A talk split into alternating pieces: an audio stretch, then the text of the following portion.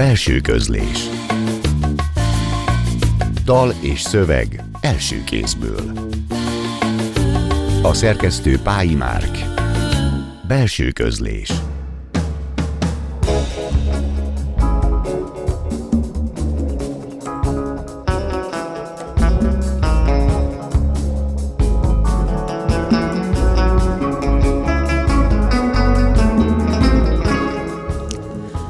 Egy olyan nyelvi lézer, amely a hajdan volt valóságba vág, és amely kioldja és átjárja a dolgok sugárzását.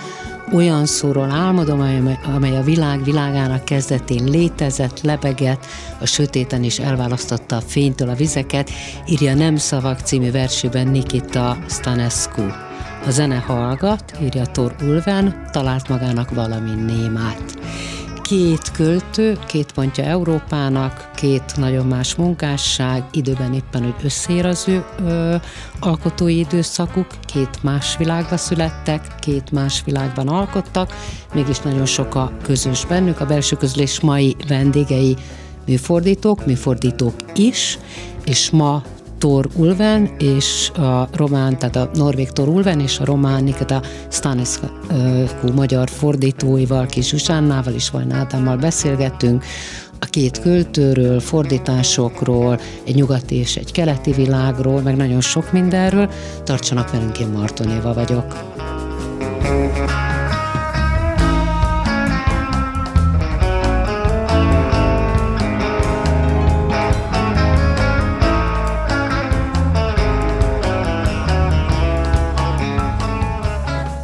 Nagy szeretettel köszöntelek benneteket, és arra gondoltam, hogy azt gondolom, hogy bár megjelent mindkettőjüktől egy-egy kötet, meg versek itt, meg ott, de azt hiszem, hogy azért mind a kettőjüknél, hogyha egy pici bemutatás történne, hogy kik is ők. Két nagyon különleges pálya, én jelzőket találtam is mind a kettőjükre. Én örülnék, hogyha Zsuzsanna bemutatnád Stănescut, és aztán Ádám egy picit beszélnél arról, hogy Ulven, őt hol helyezzük el ebben a nyugati világban. Köszöntöm a hallgatókat, nagyon nagy örömmel beszélgetnék Stănescuról. Nekem gyermekkori iskolai élményem, hogy olyan hangú verseket olvastunk az iskolás könyvünkben, amely nem hasonlított semmihez. 1933-ban született Nichita Stănescu, és nagyon különleges a származása. Az apai ágon abaposztó kereskedő, textilkereskedő és textilkészítő családból származik, Prahova megyéből, ott Ploiești környékén, ahol a benzin is fakad, tehát elég ipari város volt. Az édesanyja ága viszont orosz, és az októberi forradalom miatt menekült az édesapja, tehát a nagyapja, az anyai nagyapja, ezredes volt, és fizikatudós, fizikus. Úgyhogy polgári, magas kultúr és vagyoni szinten is több házuk volt Ploieșten. Amikor a nagy hirtelen a második világháború végén győztesként került ki Románia, és minden államosításra került, akkor bérelték a kicsi szobáikat, vagy egy pici részét a nagy házuknak, és hát természetesen megérintette őket a sok változás. Stănescu Bukarestbe került egyetemre, és persze bekerült ott az irodalmi forgatagba. Tulajdonképpen egy hiátus, egy pillanatnyi hiátusba keveredett be, és lett nagy költő, ugyanis 1956. december 22-én meghalt, máig nem tudott körülmények között egy 19 éves másik nagyszerű, zseniális román költő, Nicolae Labiș. Látomásos költőnek indult ő is, talán Nagy Lászlóhoz lehetne hasonlítani, és Szilágyi Domokoshoz, mint ahogy Stănescu ezt a helyet tudta betölteni a Labiș halála után. A mai napig Nichitát keresztnevén emlegetik a költészetben, az irodalomkritikában, tehát nagyon ritka dolog, mint ahogy Szilágyi Domokosnak is beceneve van, a Szisz, és hát még tudunk néhány ilyen érdekességet. Tehát mindenki imádta ezt a költőt, ugyanakkor ma is vannak olyan hangok, hogy azért a kommunizmusban a kötelező tisztelgő, dicsőítő verseket neki is meg kellett írni, amelyeket érdekes módon a nagyon nagy példányszámban is sok kötetében mindig kötetéből kihagyhatta. Egy nagyon döbbenetes dolog, hogy amikor 1979-ben a Ceaușescu születésnapját kellett ünnepelni, akkor a tévében elmondott egy beszédet. Tehát a mi pártos verseket nem olvastunk tőle, nem közölték a kötetei, de azért itt-ott megjelent egy-kettő, viszont sok kezdőverse, sok verse egyáltalán nem látott napvilágot a kommunizmus. Ami most ebben a válogatott, bocsánat, hogy közbeszakítok, hiszen a fordításod, aminek már a címe is csodálatos, a fényhajlítások, az 5 kötetből. Így van, egy hatalmas, nagy egycímen megjelent 5 kötetnek az 5 kötetéből válogat a 60-as évektől egészen a halála után megjelent. Igen. És akkor egy pillanatra azért nézzük meg, hogy Vajna Ádám pedig egy norvég költőt, Ulvent fordította. Norvégia most nagyon-nagyon bejött szerintem a magyar olvasóknak az érdeklődésébe. Sok olyan szerzője van, akár ez az egész skandináv irodalom, de hogy te különleges módon, és kötődik különben Erdélyhez, ahogy te megtaláltad ezt a különleges költőt. Egy ilyen nagyon vicces módon találkoztam Tor Ulvennel először. Én első éves skandinavisztika szakra jártam az egyetemen, és azt hiszem, hogy másodéves voltam, amikor már így tudtam olvasgatni norvégul, és a Verzum Online nevű portál is akkortájt indult, és ott tudták, vagy egy fordítást már ott közöltem mástól, és tudták, hogy én beszélek norvégul, és rám írtak, hogy figyelj Ádám, az van, hogy kaptunk fordításokat egy norvég költőtől, de angolból lettek fordítva a versek, ezeket a Szőcs Petra fordította, és hogy nem néznék-e utána, hogy így mennyire jó az angol fordítás, meg úgy egyáltalán vessem már össze az eredetivel.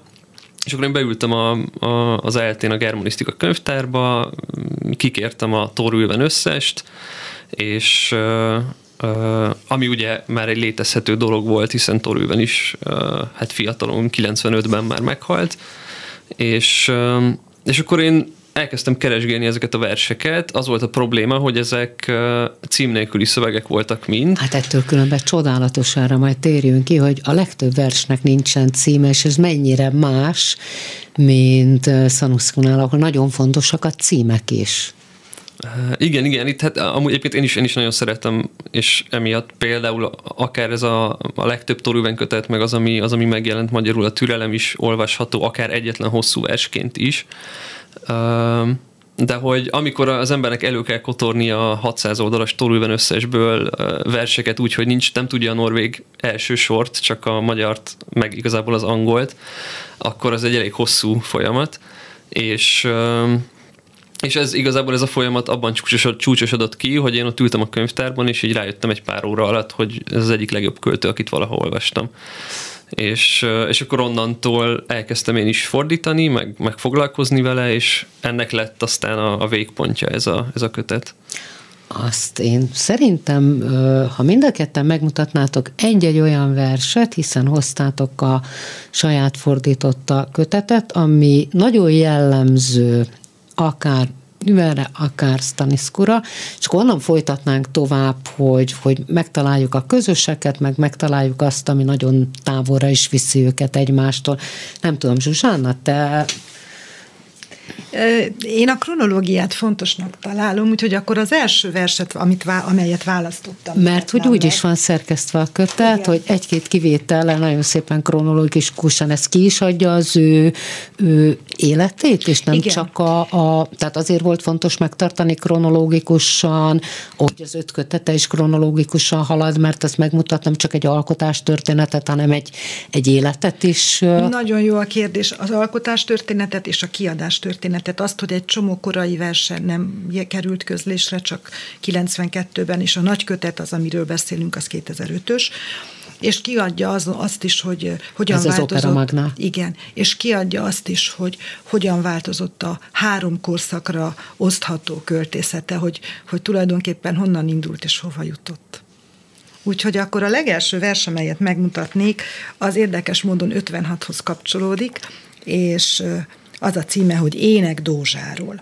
Nagyon sok Könték ének című verse van, és mindig csak az első sor jelzi, hogy melyik az, úgyhogy nálunk is van egy ilyen, hogy kell keresni az első sort, mert egyébként dal, ének lehet. Tehát Ének Dózsáról, aki miután szólt, eltűnt. El a széllel, s az éjszakával együtt, s a szemeknek nem maradt más hátra, csak hóba merült lábnyomok kássája.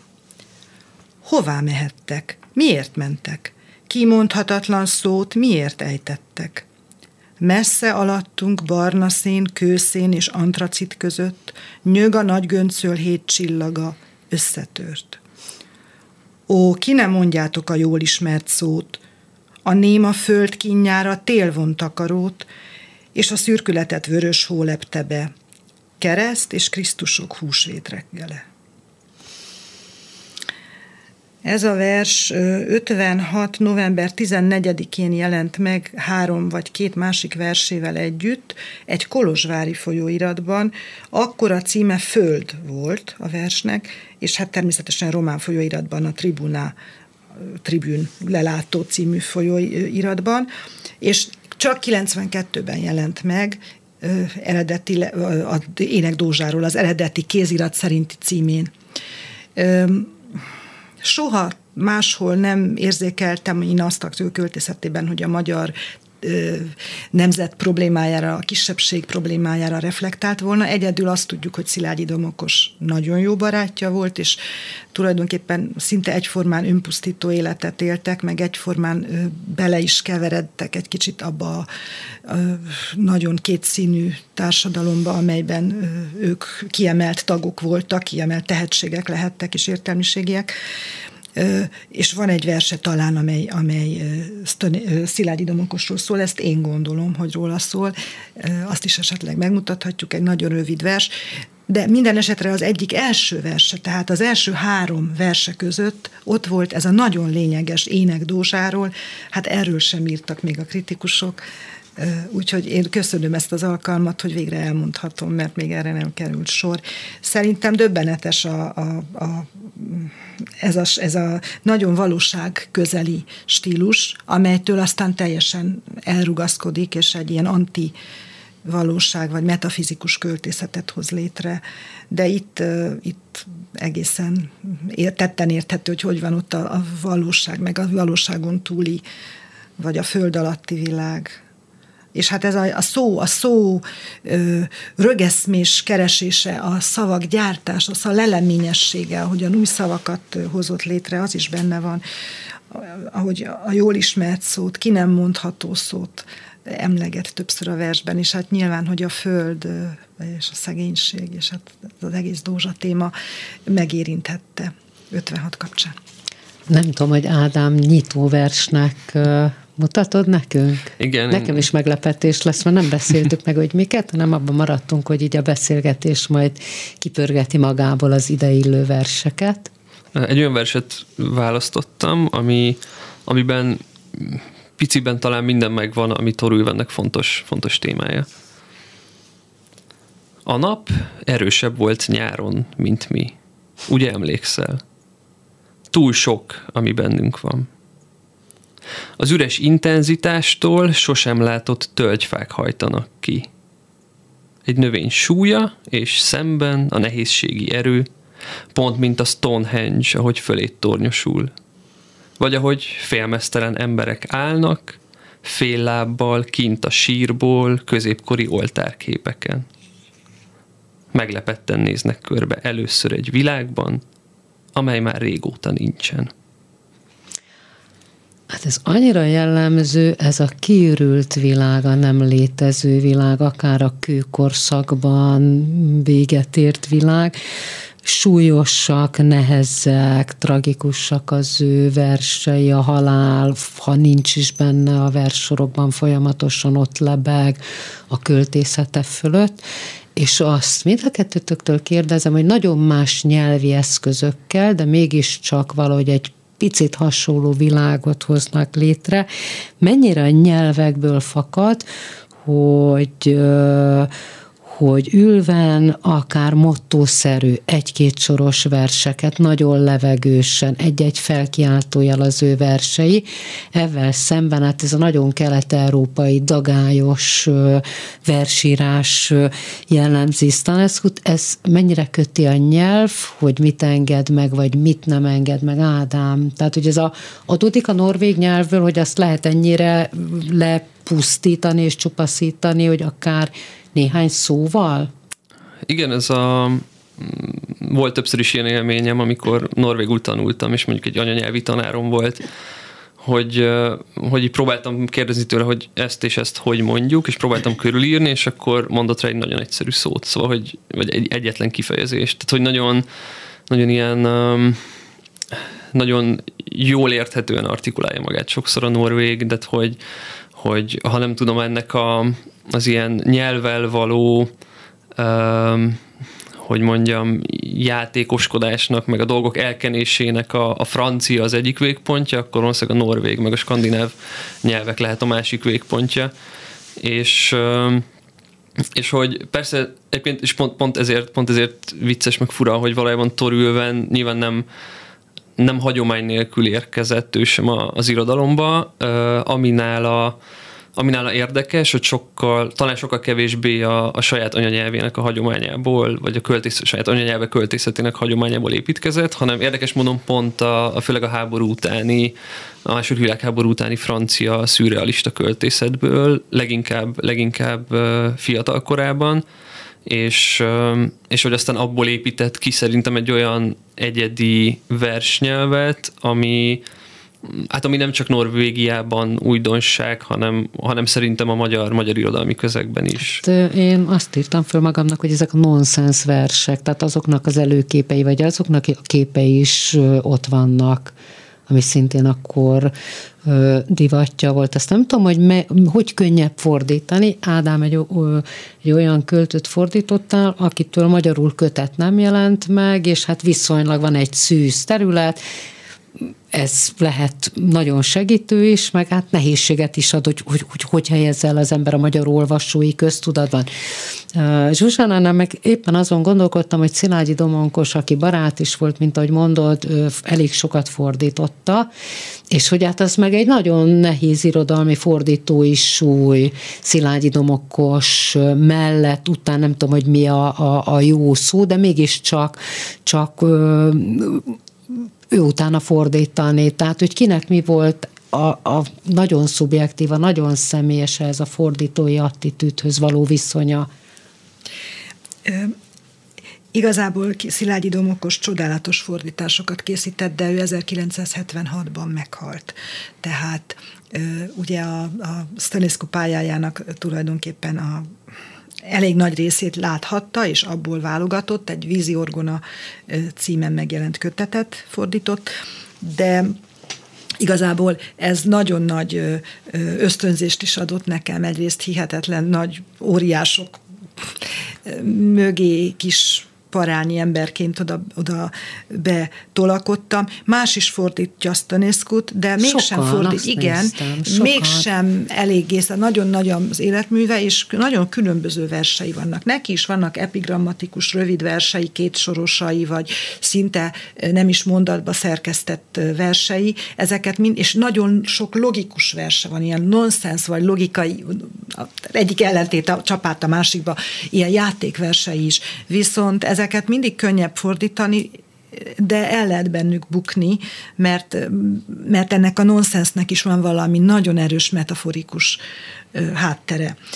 Viszont a Stănescu, visszatérve az előbbi kérdésedre, Stănescu költészete nagyon is a román folklór hagyományból is jön, és a román költészet dallamossága egy flektáló nyelvnek, ugye a román latin nyelv, neolatin nyelv abszolút flektáló nyelv, és hát hajlítható, ragozható, ő még ráadásul leleményes új szavakat is gyárt, egy nagy ritmikai, prozódiai, rímes formákkal is gazdálkodik, és hát ebből alakít ki sajátos dolgokat, de aztán letisztul a költészete. A rímek maradnak többnyire, tehát a szabad vers is van körülbelül az első két korszakában, de a végén sok a rímes vers, viszont nincs központozás, és ennek az a titka a harmadik korszakában, hogy diktálta, nagyon beteg volt már, és igazából diktálta a verseket, és ott a címeket is nehezebb eldönteni, hogy elsősor vagy volt cím, vagy az a cím, hogy kinek mondta, úgyhogy megdöbbentő emberi élmény is van mögötte, hogy én úgy kezdtem el fordítani, hogy hogy az iskolában már volt egy-két vers, majd lehet, hogy azt fel is olvasom az egyiket, amely nagyon megfogott, viszont egyetemen egy zeneesztéta tanárom, Angi István. Ez még Kolozsváron, tehát, igen. Hogy neked van még egy plusz... Ceaușescu időszak.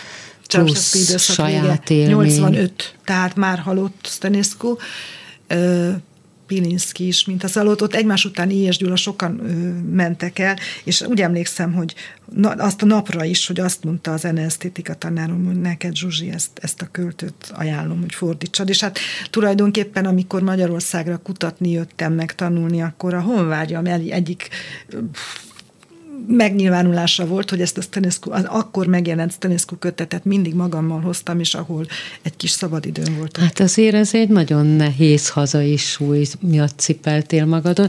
Ádám, fordításokkal kapcsolatban, ha még egy pillanatra oda visszatérnénk, igen. Hogy mi van abban, amikor az ember egy nem ismertet. Tehát, hogy talán egy román költőt könnyebb elhelyezni abban az irodalmi nyelvi ismeretünkben, amit ismerünk, mint azt a norvég költőt, aki bár kezd ismerős lenni, de nagyon messzi a táj, filmélményeink lehetnek, talán a zene köthet minket, irodalomból a dráma köt oda, tehát vannak kapcsolódásaink, de egyel nagyobb kapcsolódási pont vagy távolság lehet, mint... Igen. Egyébként az érdekes, hogy mivel félig erdélyi vagyok, valószínűleg a Stănescu hozzám is, az világa hozzám is sokkal közelebb áll, mint Tor Ulven világa. És egyébként nyelvileg meg pont az, amit az előbb említettem, az volt a legnagyobb nehézség fordítás közben, hogy ezek a versek nagyon rövidek, nagyon tömörek, nagyon kevés szó van bennük, egy-egy sorban van egy vagy két szó, és mivel a norvég az nem egy flektáló nyelv, hanem hát leginkább izoláló most már, ezért nagyon nehéz pont ugyanolyan hosszúságúra rakni egy sort, mint az eredetiben, vagy a szórendet nem tarthatom, vagy ha úgy megtartom az eredetiben, akkor fura. Ugye magyarban nagyon jól lehet játszani a szórenddel, azért is lehet zseniálisan rímelni, meg ilyesmi. Norvégul nem nagyon lehet játszani a szórenddel, mert hogy ugye az ige a második helyen van. És hogy ugye az is nagyon fontos Tor Ulvennél, hogy amikor és szerintem egyébként is a versolvasásnál, hogy amikor ránézünk a könyvre, vagy ránézünk magára a versre, akkor először mindig csak látjuk, és nem olvassuk, és az az első benyomásunk a versről, amit látunk, és ezt nagyon fontosnak tartottam, hogy nagyjából ugyanazt lássa a magyar olvasó is, mint amikor Tehát ez a vizuális élmény legalább annyira erős, mint a nyelvi élmény.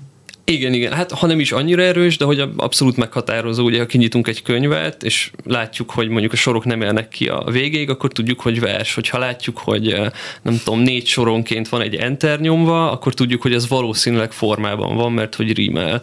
És ez az én első benyomás a versről, hogy mit várunk tőle az alapján, amit látunk, az szerintem meghatározza az olvasás élményt, és hát így nem volt könnyű a hosszú, meg agyonragozott magyar szavakkal ugyanazt megcsinálni, mint amit a norvég nyelv.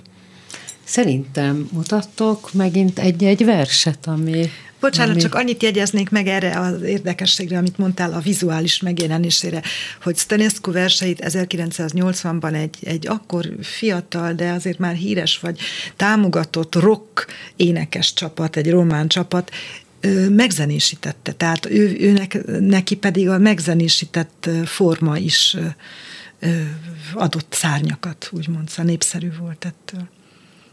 Persze lázadás volt benne. Azért. Hát a zene Tor Ulvennél is nagyon fontos.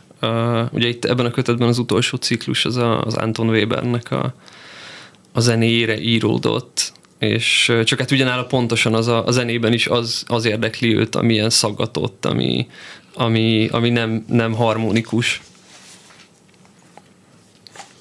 Akkor én felolvasok ebből az Anton Webern. Úgyis majd erről a diszharmóniáról szeretnék majd veletek beszélni a versek után, hogy kinek mi volt az ő nem komfortosa. Itt ez egy ciklus, és itt az én feltevésem szerint nagyon sokszor maga a barlang beszél, ami nagyon érdekesen dehumanizálja a beszélőt. A barlang zenekar belekezd a nagy várakozásba. A hangszerek áttetsző, csillogó mészvízből készültek. Fehérek, mint az anyatej, amit a neandervöldi csecsemő ivott. Hogy te hallgathass.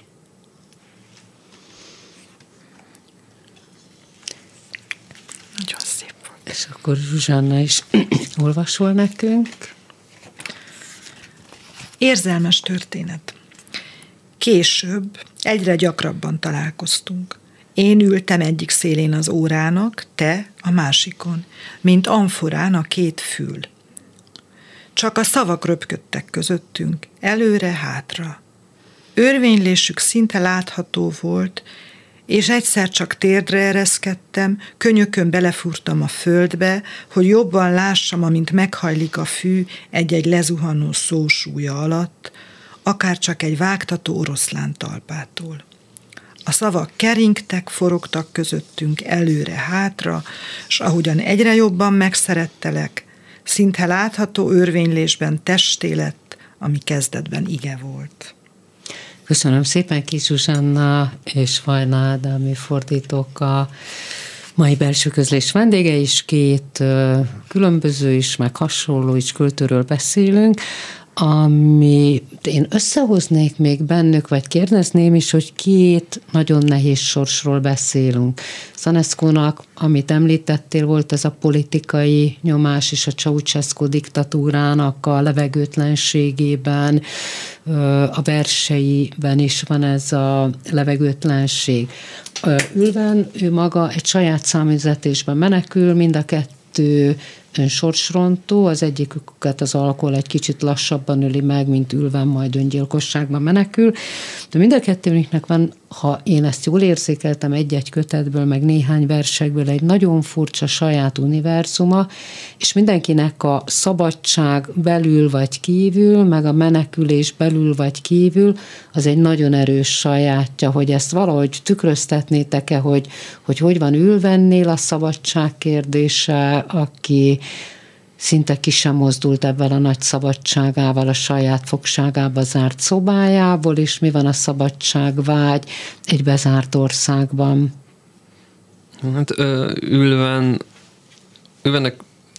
mindenféle pszichés problémákkal küzdött élete során, és valójában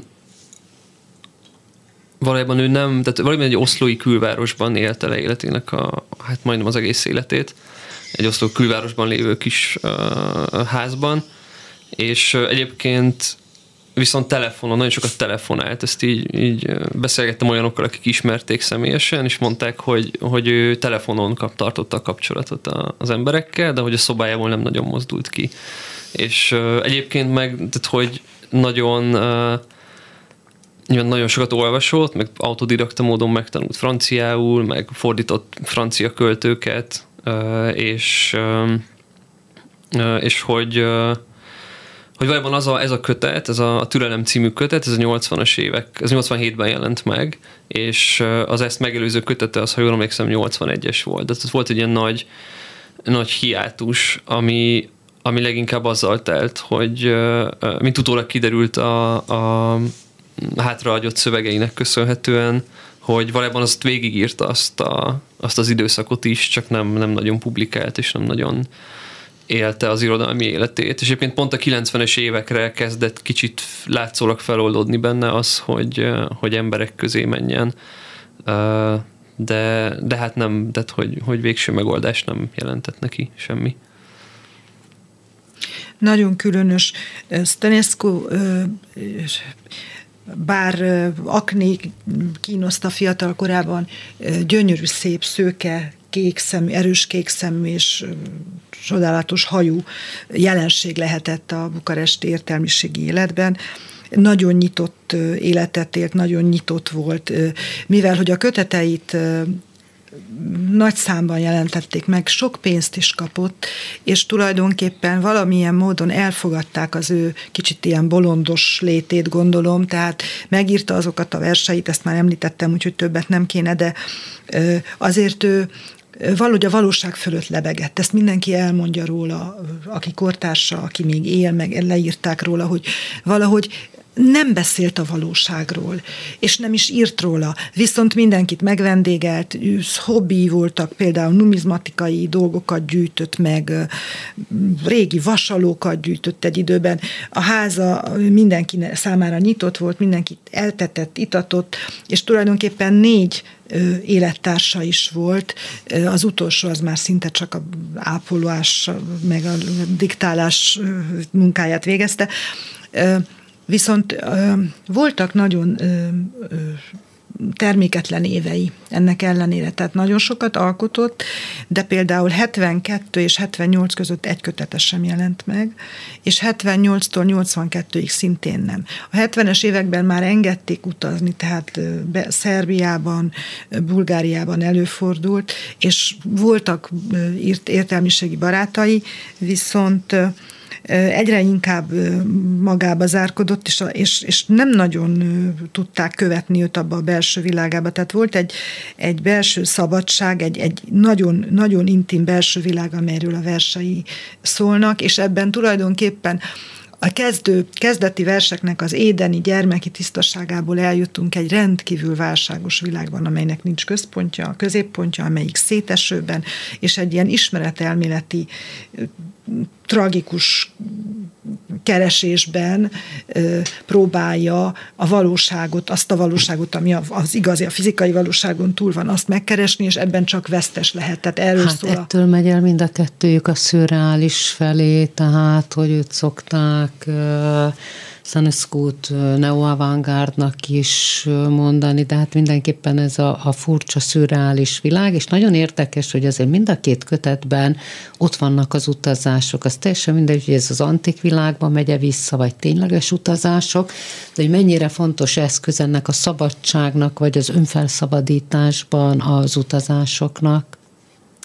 Hát ővennél nagyon sokszor ezek időben is utazások, tehát de amikor a kelta kőszobrokról beszél, akkor azok a kelta kőszobrok neki nem azt jelentik, hogy elmegy turistaként és látja őket, hanem pont azt jelentik, hogy vagyis hát valójában részben pont azt jelentik, mert abban a versben pont arról van szó, hogy valójában a kelta kőszobrok vannak, és mi nem vagyunk szinte, hogy mi nem leszünk, ők lesznek, mi nem leszünk. Hogy nagyon-nagyon erősen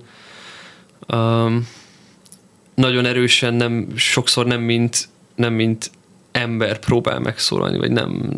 Az emberi, ugye magának a kötetnek a címe is, ami magyarul türelem, amiből elveszik egy nagyon fontos jelentés réteg, mert hogy norvégul ez az ellene, hogy türelmes, de hogy a türelmes az abban, tehát a De Tolmudé eredeti címben benne van, hogy nem egy élő valami türelmes, hanem mint a türelmesség, vagy Aha, igen, de és azt mondja egyébként Ulven egy interjúban, hogy az interjúban, amit adott életében, hogy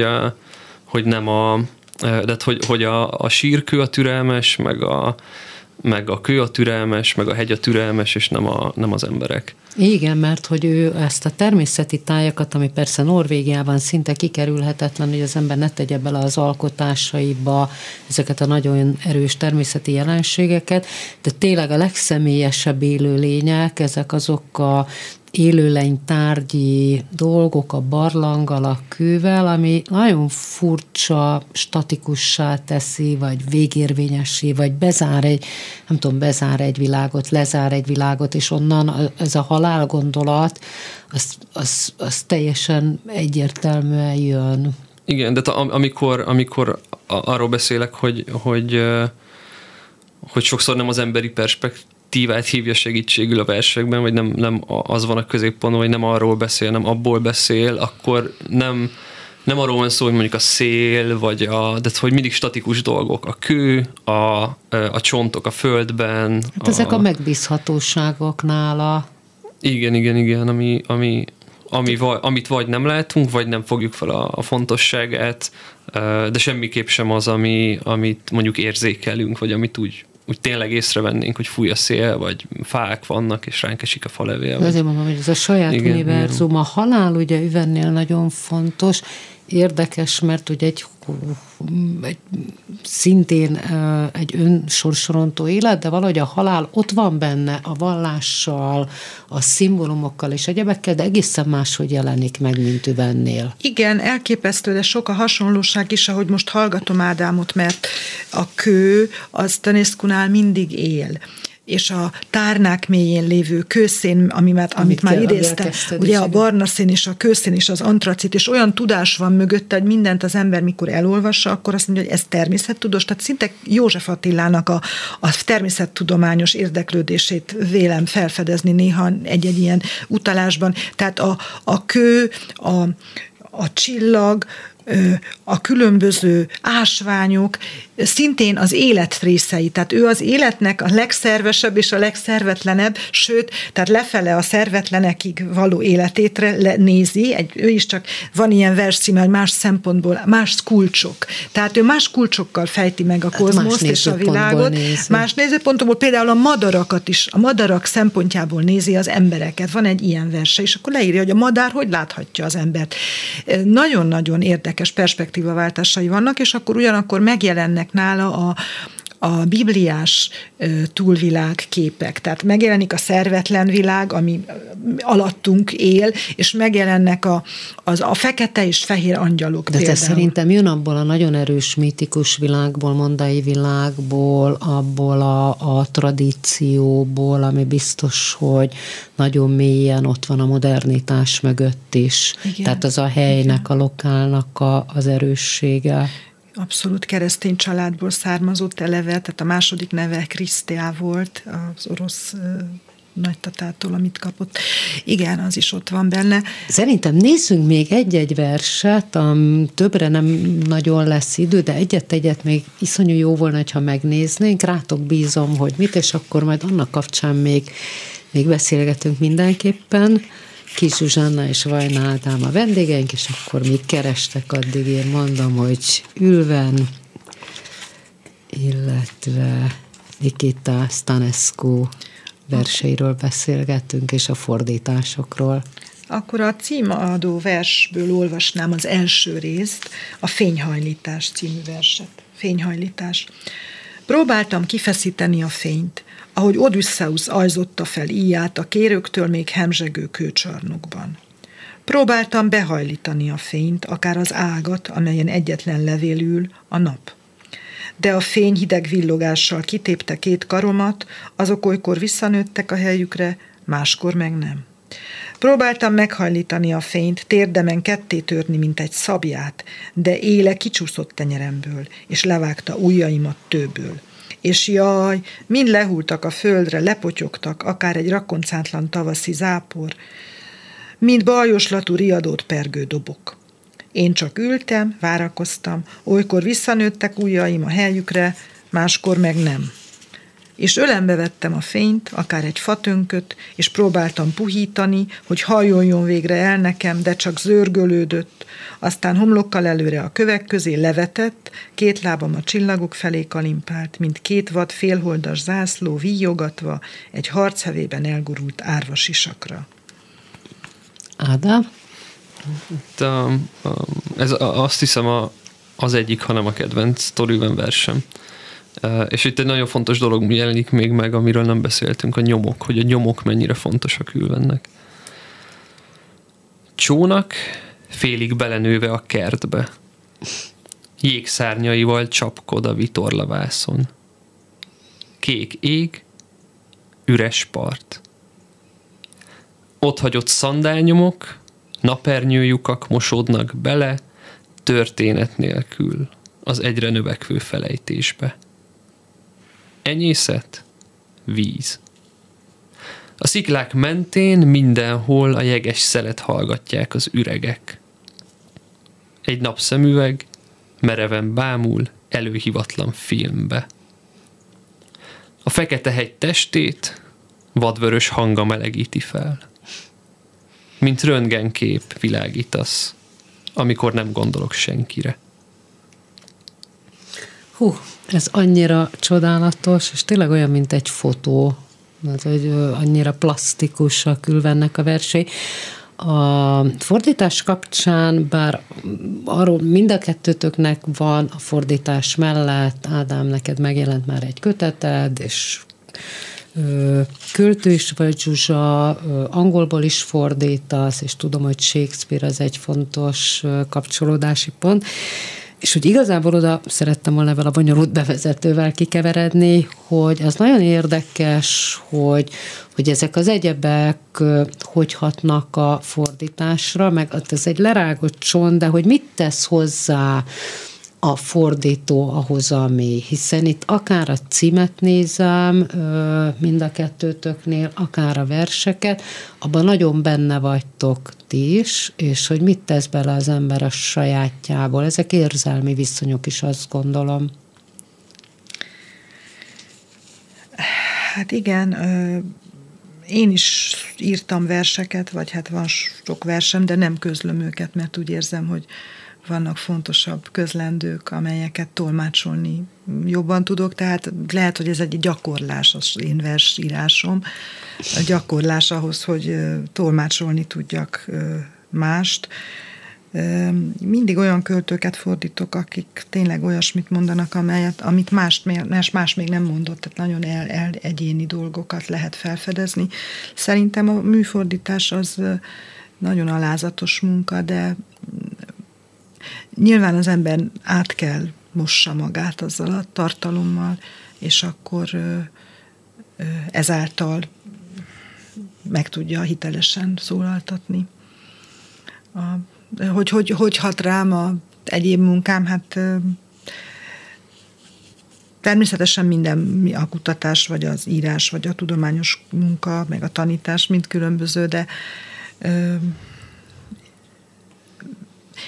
a műfordítás is egyfajta értelmezés, egyfajta világlátás, és van benne egy nagy kockázat, mert szétbontok valamit, ami már létezik, és azt... És ez újra összeszerelés, vagy az újra, azban... Ja, természetesen. Nagyon fontos, hogy egy új nyelvet kell neki, egy új nyelvi otthont kell teremteni. Kitépem az otthonából, és egy új nyelvi otthont kell neki adnom, és egy új közösség, egy új kultúra otthonát. Tehát ez elég nagy dolog, olyan, mint a híd két lába, és ez egy oda-vissza játék, tehát nagy kihívás. Igen, ez hogy újra össze kell rakni, ez teljesen így van, de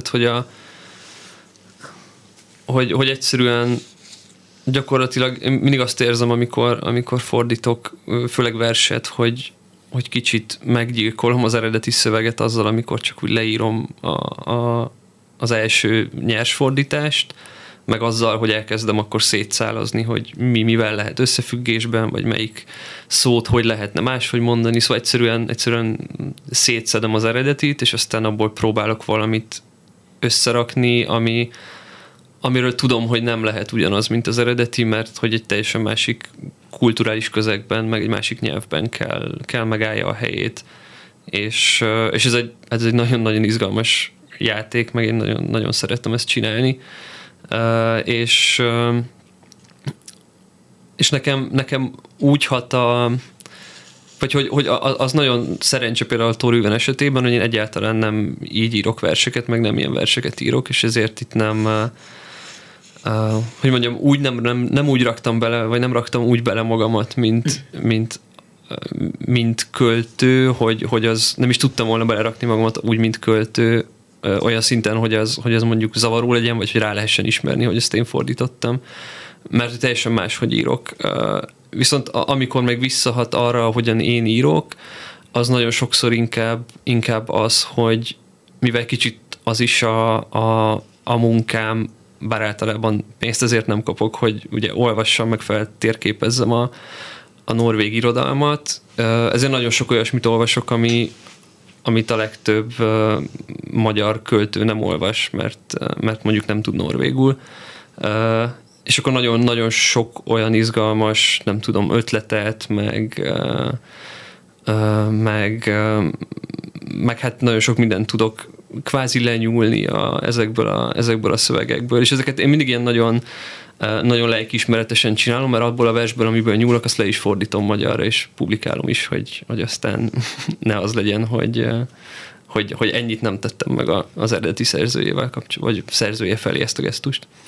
Ja, hát ez néha több is, mint gesztus, de hát ez egy nagyon erős kötelék különben. Igen. Ez egyébként ez az elején, de ez inkább így az elmúlt egy-két évben, vagy pár évben lett ez ennyire tudatos, hogy valójában rájöttem arra, hogy van egy olyan költői hagyomány, amiben úgy tudok belelépni, hát ha nem is két lábbal belelépni, de fél lábbal benne lenni,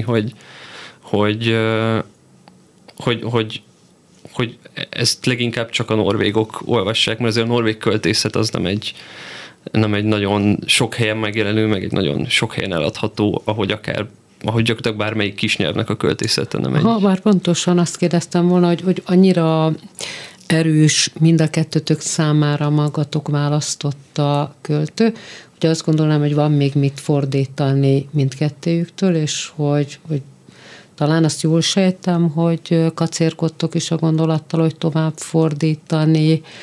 Itt inkább Ádámot nézem, nem tudom, Zsuzsanna, hogy vannak-e olyanok, nálad ez az érdekes, hogy a régi fordításokat esetleg ma mondtad, hogy újra nekiugrottál valaminek. Nagyon sok új versfordítás is van tőle, tehát rengeteg verse van. Én lehet, hogy most olyan 30-et látok, hogy más verset is fordítottam.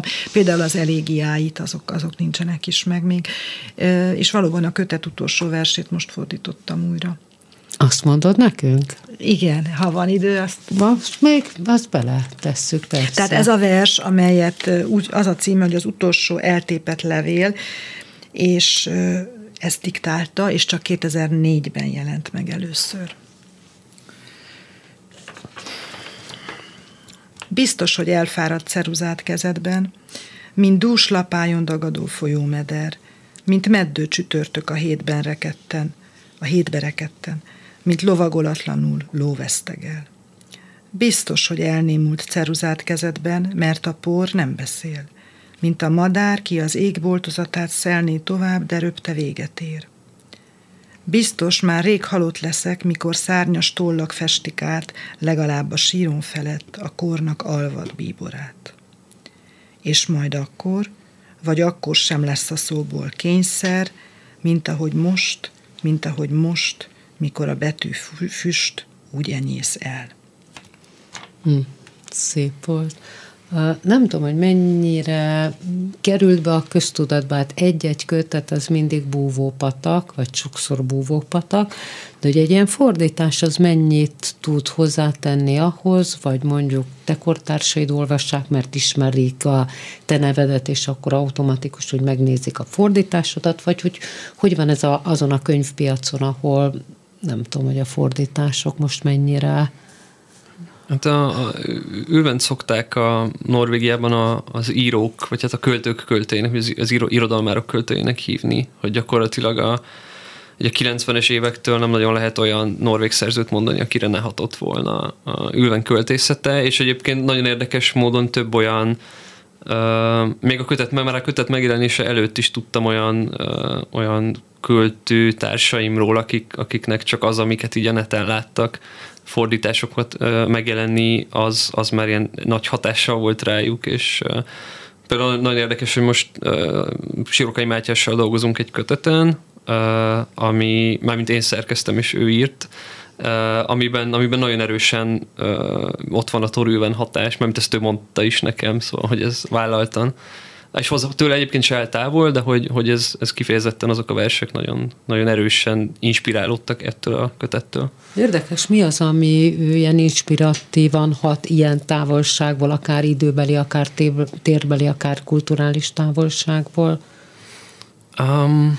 Hát szerintem az, hogy nagyon, nagyon nyitottak bizonyos szempontból ezek a versek, és közben meg nagyon, nagyon markánsak is. Tehát, hogy nagyon, és azért, mert hogy az első három olvasáskor talán nem is a tudatra, hanem az érzelmekre hatnak.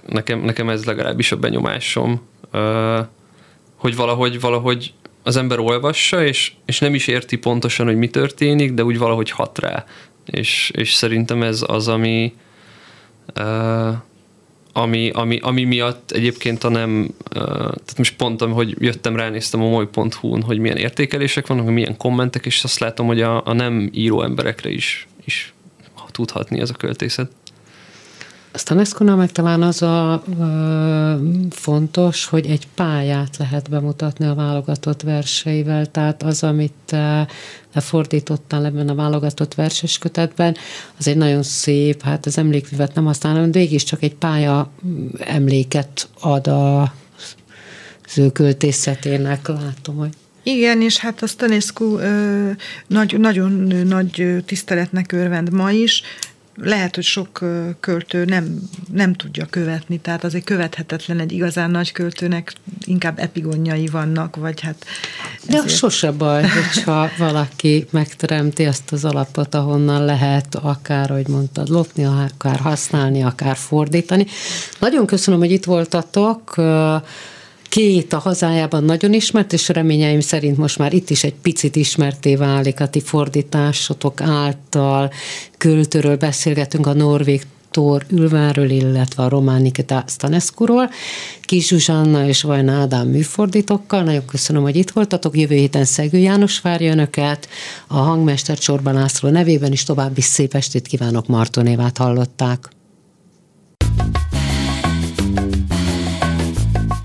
Belső közlés. Dal és szöveg első kézből. A szerkesztő Pályi Márk. Belső közlés.